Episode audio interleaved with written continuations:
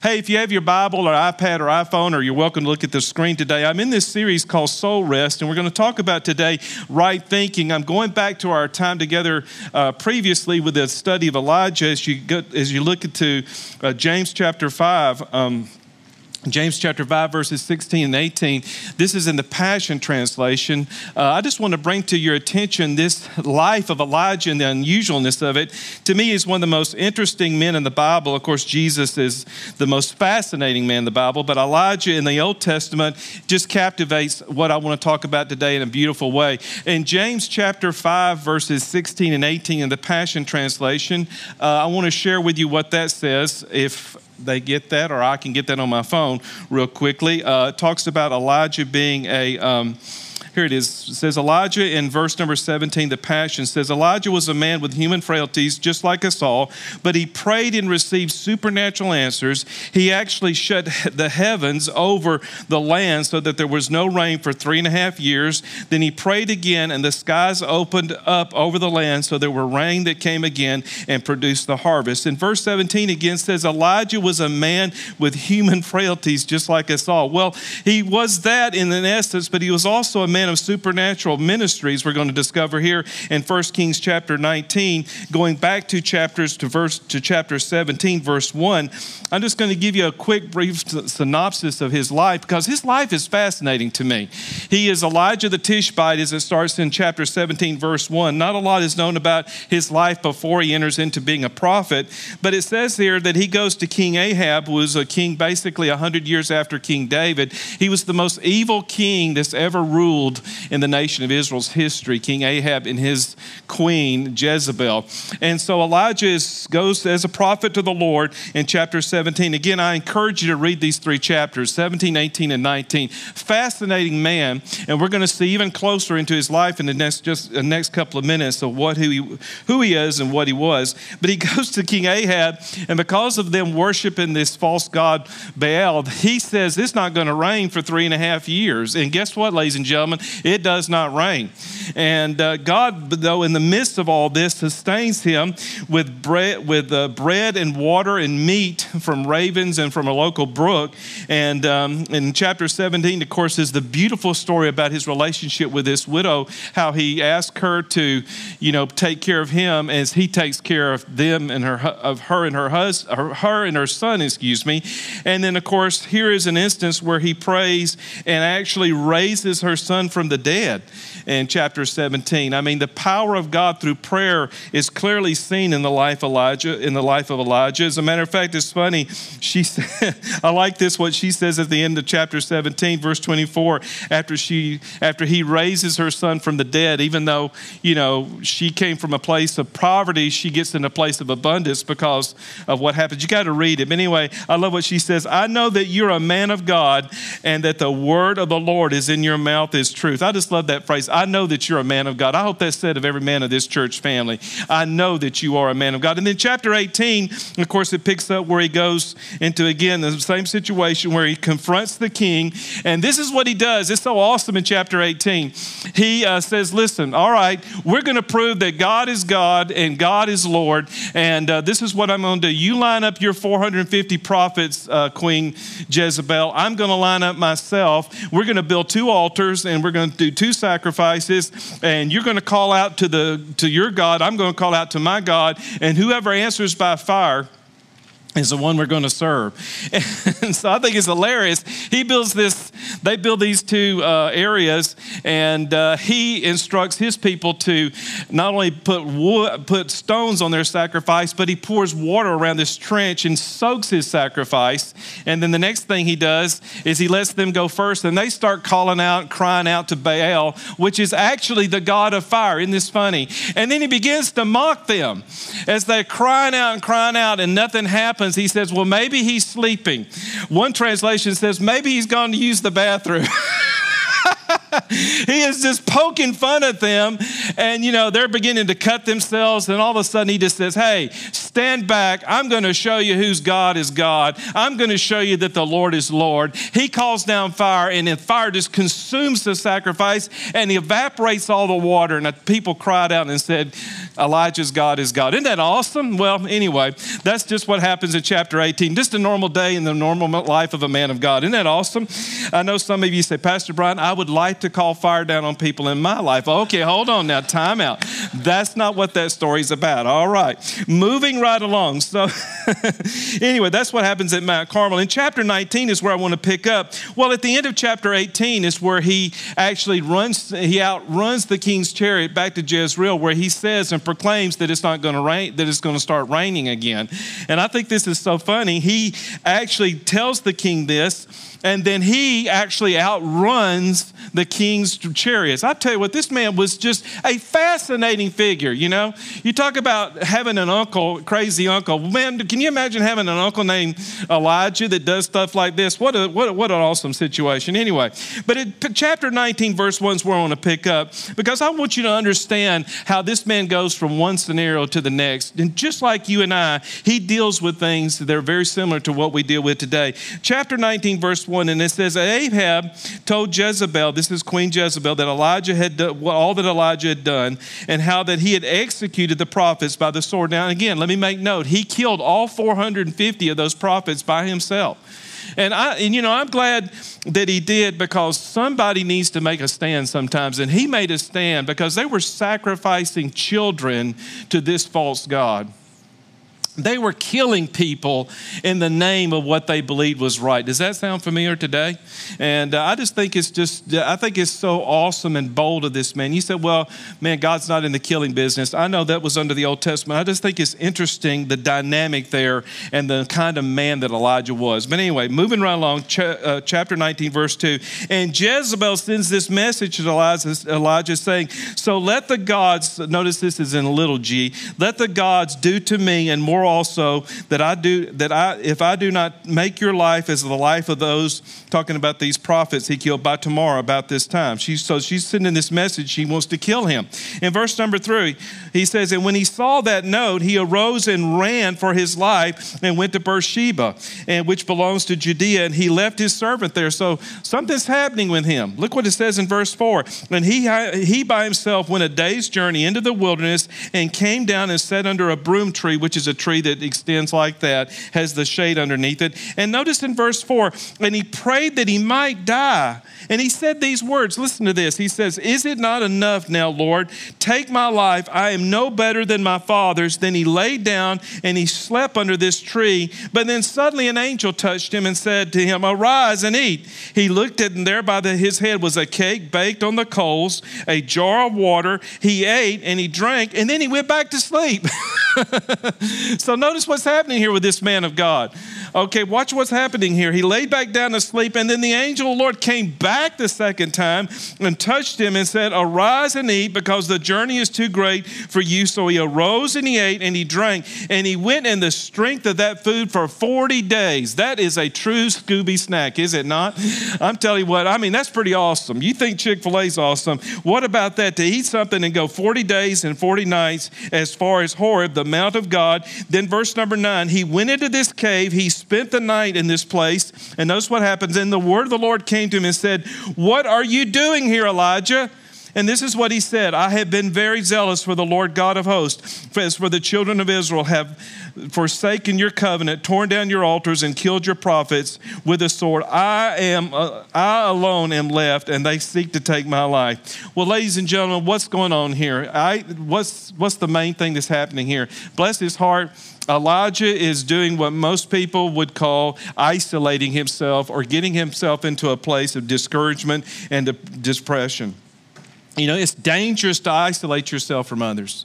It is not healthy. Isolation always brings two things it leads to self pity and it leads to not understanding your identity and a sense of uh, identity questions. And that's what's happening here. Elijah was exhausted, Elijah was disillusioned, and his perspective was completely disoriented. He went from doing all that he did and seeing the supernatural hand of God upon his life in all these areas to the point where he's losing his perspective, losing to the fact of who he is in the Lord and who God is to him and these supernatural things that happen. You know, ladies and gentlemen, supernatural things are not necessarily what God wants to always do in your life. It's the intimacy, it's the knowing that he is God. Nothing wrong with the supernatural. So, depression wants to isolate individuals, especially us as believers, from others and from the Lord. Depression also has many emotional triggers, number two.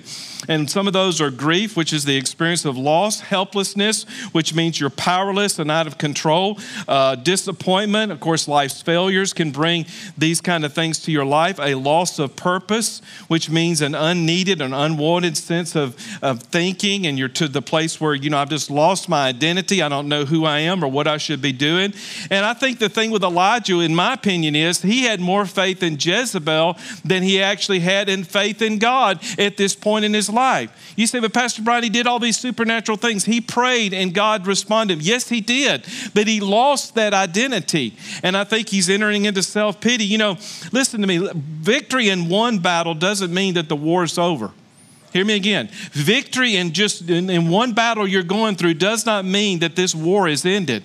And Elijah, of course, it's easy for us to understand that on the perspective we are and in and looking at his life. But I got to tell you this: you got to come to that place just like Elijah eventually did, where you're not knowing that you're not in this by yourself. Let's look at verse number nine, or pick up back there, and I'll show you some things here about us never being alone. Notice what it says here clearly in verse number 10.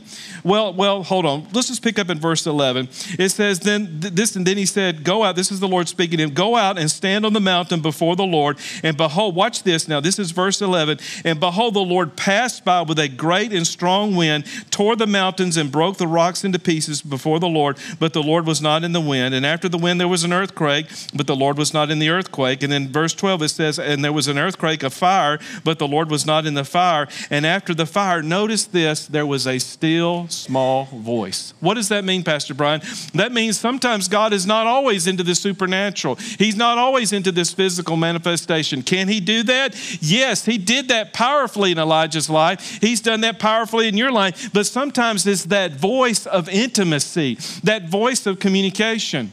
And like in my marriage situation with Sheila, I appreciate all that she does for me physically. But most importantly, the thing that's the health to our relationship is one thing that is communication, the intimacy of understanding, the intimacy of understanding what she needs versus what I need. How can I help her versus how can she help me? That all comes by communication. That comes by intimacy, not just by physical acts. And it's the same with our relationship with the Lord. And the Lord's proving to him, hey, it's a voice that you need to hear and it's my voice. And I don't need to speak to you loud. I want to speak to you inwardly. Or he's saying, I don't just want to speak to you on the outside. I want to speak to you on the inside. And so many times people shut down and shut away that voice.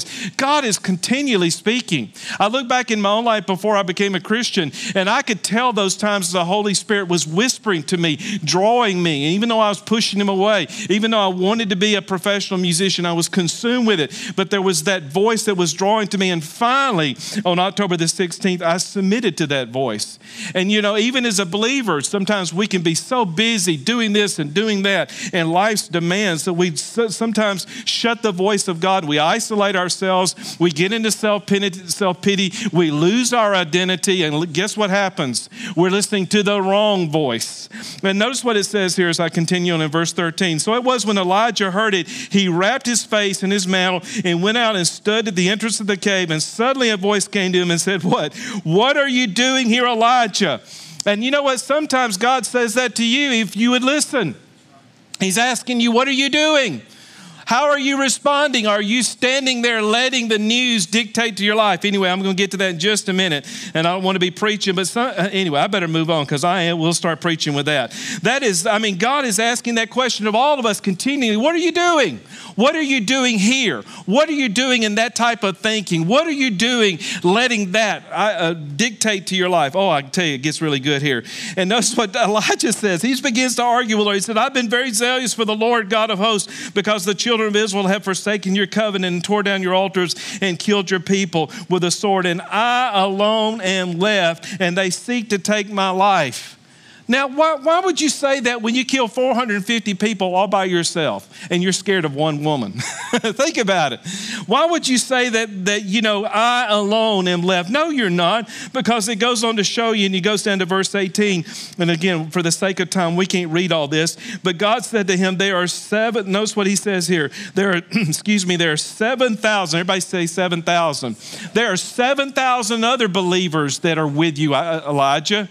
7,000. And guess what, ladies and gentlemen? There's 7,000 more of us. There are churches all across this nation right now, pastors and preachers and teachers and evangelists, apostles, prophets that are standing up today, just like I'm doing, and they're proclaiming the name of Jesus. And we thank God for them. We're not in competition. I rode around our city earlier this morning praying over churches and talking to pastors in prayer and saying, Hey, I'm not your competitor, I'm your completer.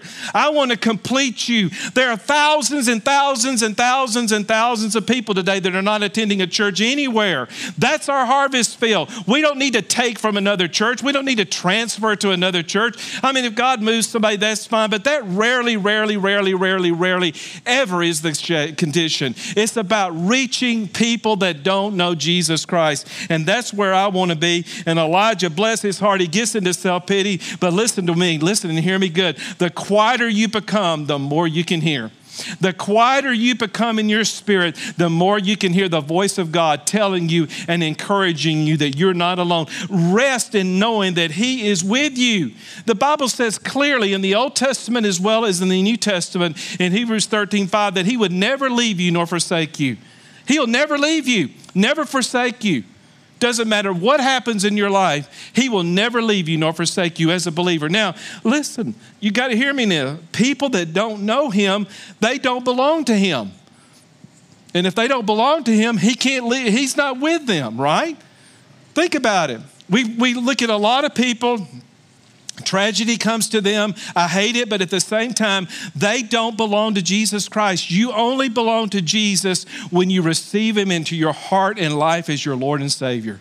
And we have to open our eyes to that. Open your eyes to see that we as a church family, we can help one another. We should encourage one another. All the events that are taking place in the next couple of weeks from our, well, this specifically this weekend, we have our men's breakfast. Saturday mornings from 8.30 to 9.30, just this Saturday only. We're endeavoring to encourage and empower and equip men. Sheila, just this past week, had the ladies' Bible study. Same principle, equipping, empowering, and encouraging. And together, together experiencing the beauty of the family of God because we need one another.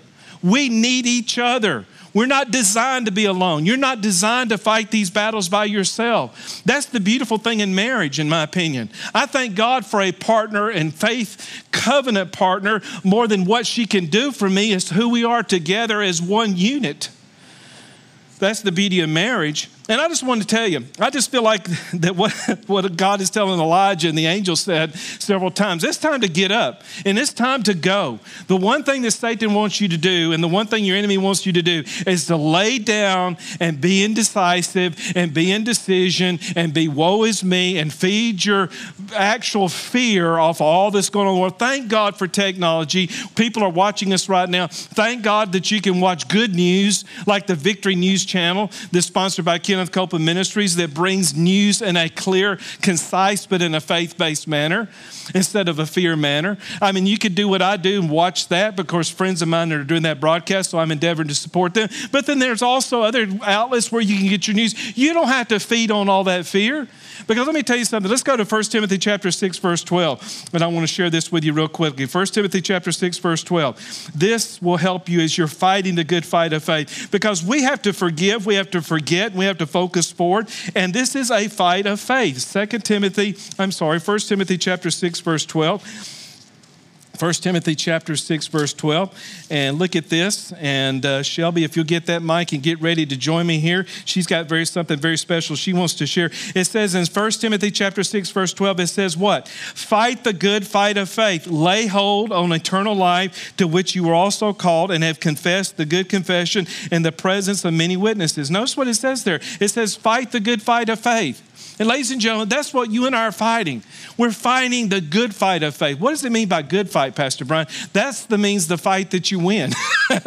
we win because the fight's already been determined. We have the victory in the Lord. And you say, well, Pastor Brian, life is this and life is that to me. I can't be like Elijah. I'm not asking you to be Elijah, I'm asking you to be me. But like Shelby, for instance, who's coming to share her testimony, Shelby and Dave have been through a lot of transition. They have been through a lot of things as a couple. I mean, they have experienced the, the process of moving from this part of town to the other part of town and building their own house. They have three beautiful children. They have a lot of transition going on, and they have young children. Everybody say young. What does that mean when they say when somebody says they have young? That means one word: B U S Y, busy.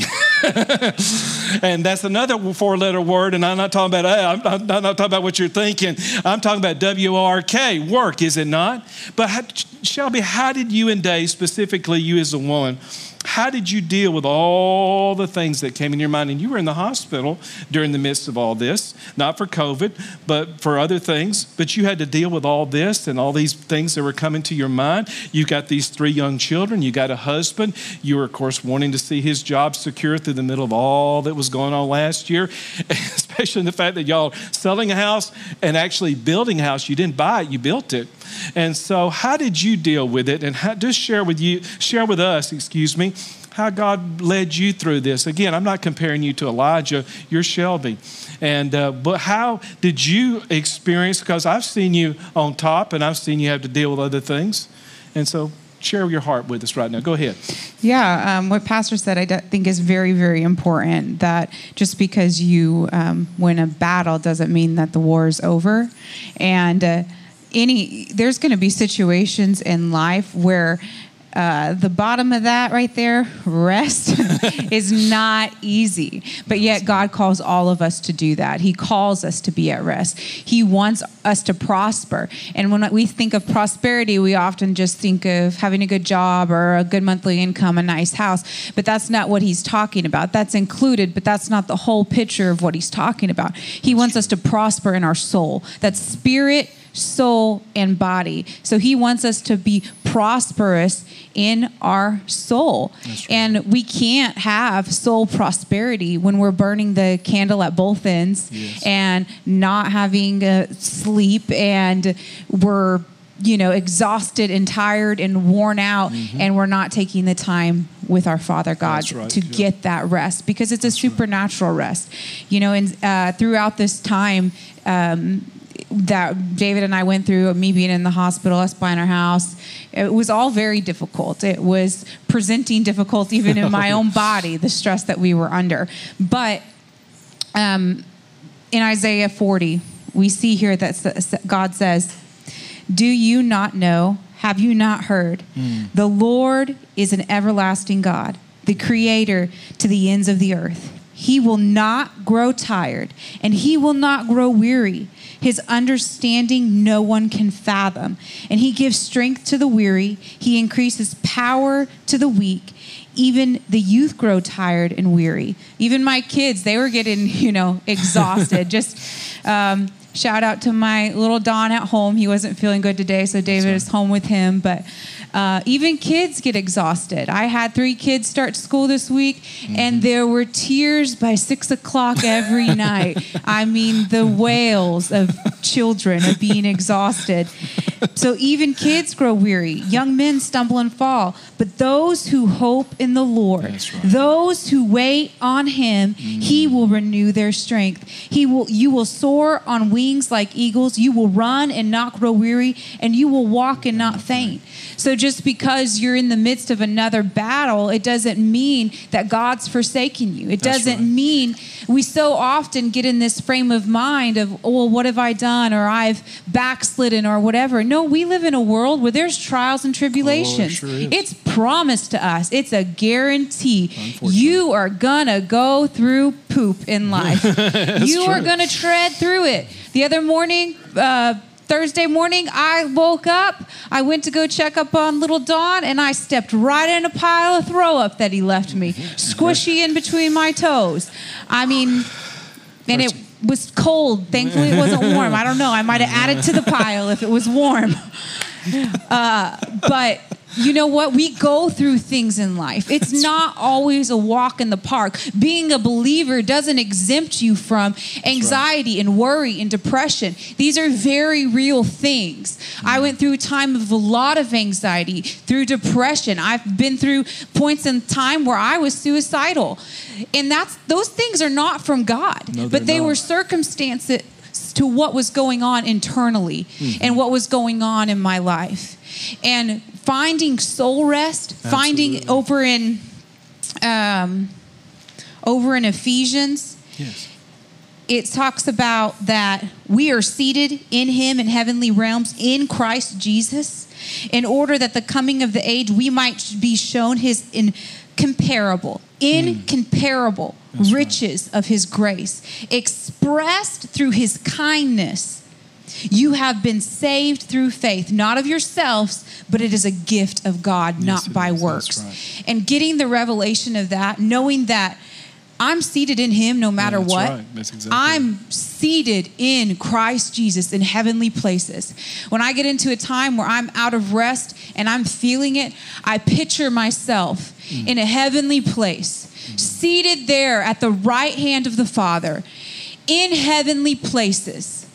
And that it is not by works that I am saved, but it is out of the richness of his kindness and his grace that I was saved from myself That's right. from my problems Amen. from from my worry from my anxiety because Mm-hmm. those things were not from him they're not of him I remember when I was a little kid and I was a camp counselor at a camp, and um, we were there, and this one kid was at the top of the zip line, and he was terrified to go down the zip line. And all of us camp counselors were like, Come on, you can do it, you can do it. And then one guy finally yells up to him, he says, Hey, what's the worst that can happen? And the kid's like, I could fall. He's like, No, you could die.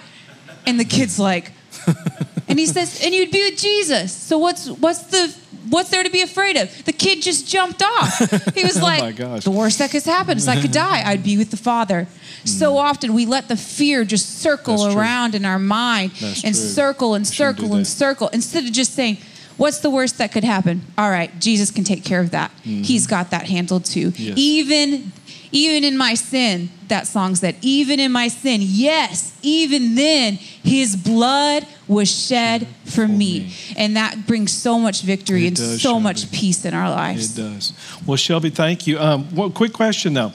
As you're going forward and you know your kids are at that age and going to school and the transition, you and Dave, of course, endeavoring to obey the call of God on your life, but we deeply appreciate your faithfulness and commitment here.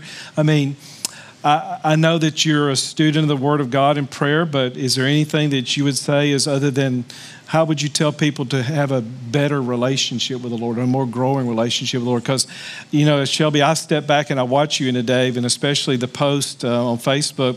And as a matter of fact, that's the reason where I get to monitor where a lot of people are. I can tell on Facebook what's going on in your life, and I and I rejoice in it. But I, yeah, you're busy you know, I didn't know about the throw up, but I've seen other other other things that are happening in your life. And you know, and and, and by the way, I stopped and prayed for you because I thought, you know, these kids have been with you and now they're going to leave the house, and you know, what is that like? So, I mean, how would you encourage people again with all this happening for you and Dave, and how are you dealing with it? How how would you encourage someone in their relationship with the Lord? What is you as a woman, not as just a wife and a mother, but what is you as a woman? What are you doing to, to empower yourself to get into this place of rest? And I know you haven't arrived, neither have I, and Elijah apparently didn't. But, you know, again, Elijah got there. We don't know the rest of the story, but I, I know more than well that he did arrive because God loves us. He's faithful.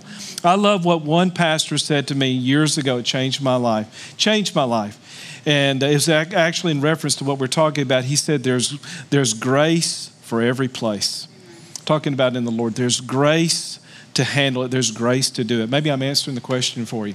Yeah, So- I think that that sums it up. I mean, far above being a man or a woman or a Greek or a Gentile or a That's Jew, whatever it is, is when we lean into Him, Amen. that's where we can find that rest. That's where we can find His peace. And we all lean into Him differently. I definitely encourage you to read the Word. I definitely encourage you to worship. But I know that my dad, he'll go out hunting in the woods and he'll sit in a tree in the quiet. Yeah. And he really gleans from the Lord in that place. Mm-hmm. You know, we all have different places. We know Richard, he, he likes to mow people's grass and he has time in the Lord. He's welcome to come to my house anytime. We've got some things that need to be fixed. And David and I, we don't know how to do any of that. We can barely hang a picture. We use command strips, stick it. um, but how you rest in him is le- just leaning into him right. trust truly having trust and confidence and true cus- trust and confidence isn't laying something down before him and then going and picking it back up. That's and that's what's been the most empowering for me is literally laying it down leaving it to him and not picking it back up That's because the moment i pick it back up You, you take it back. you just you get back into I that I want to talk about that maybe next week or share more about that because that's that's the battles. As a matter of fact, I want to have you pray for folks here, and and then we're going to switch to communion. But also, um, that's that's with my relationship with Sheila. I call it Sheila time. I can tell when she's pushed to that limit, and she's like you were talking about to get to that soul rest with her. The main thing with her is to be by herself. She doesn't need the phone blowing up. She doesn't need me. She doesn't need whatever. She needs it isolation. And I'm talking about in a good way. And I'm not talking about isolation that leads to self pity. I'm talking about isolation that leads to recharging. There is a difference, okay? And uh, we need that. But find that place. And that place is also a place you need to be in every 24 hours. Now, we're not suggesting you cut the grass like Richard every 24 hours, but whatever that is for you. I know some pastor friends of mine, even though I play golf and I enjoy it and I took lessons and all that, some pastor friends of mine are actually leaving their phones in their cars and they're purposely going to the golf course and they're making this, this declaration on the day they get to the golf course from the moment they arrive to the moment they leave. We will not talk about anything concerning the church or world events. Nothing. And when I'm, and my phone is in my car. And so, and of course, his wife and family knows that he's at this course if there's an emergency, but he's purposing, and golf is about a four hour game, to find that secret place. For Mr. Anderson, it may be fishing. For others, it may be like your, your precious Brian dad, uh, your precious dad Brian, who has the same name as I do. That to him to go along with that. To me, it's Southwestern Baptist Theological Seminary. They have what eight or ten buildings over there. They're not all full. I lose myself in one of those buildings. Nobody knows where I am. You don't know where I am. I'm over there. I have permission of actually one of the donors that donated nearly quarter of a well. $300 million to that, to that facilities over there. I have a letter that says that, sh- that I can be in, in those facilities. That's a pretty good ticket for me to find a quiet place. And you have to find that. And if you don't find that, you'll never have rest. And if you don't have rest, you'll get discouraged. And if you get discouraged to a place where you start talking like Elijah, then you're going to get in depression. And when depression strikes, it's a serious thing because guess what's happened in depression? People have taken their lives. More pastors in the last five years have committed suicide than ever in the history of recorded ministry because they get to this place of isolation, depression, and discouragement, and they don't reach out. Every week, I take the time, every week, every week, to reach out to at least 10 to 15 pastors, sometimes 20 by text, all across this nation to let them know two things. Number one, you're not alone. And number two, if you need a friend, you got it in me. And so that we need each other. That's the, that ought to be a good, good title of the song. you have a friend in me. Seriously, pray and um, uh, just, just whatever's on your heart as far as people dealing with this, because you know, discouragement, darkness is from the pit of hell, and it robs us of God's best. But as you said, God wants that soul rest for us. Yes, Shelby's right. Life is challenging, it's no fun sometimes. But I promise you this, Shelby and Dave, those three children you're raising will be raised in God's word and God's kingdom. And years from now, if Jesus tarries, they'll be a blessing to you like my three are. And I promise you, it's all work mean, right now, but it's all worthy of the reward. And your own dad would say this if he was standing here. And so I'm going to say it in behalf of him because his name is Brian too.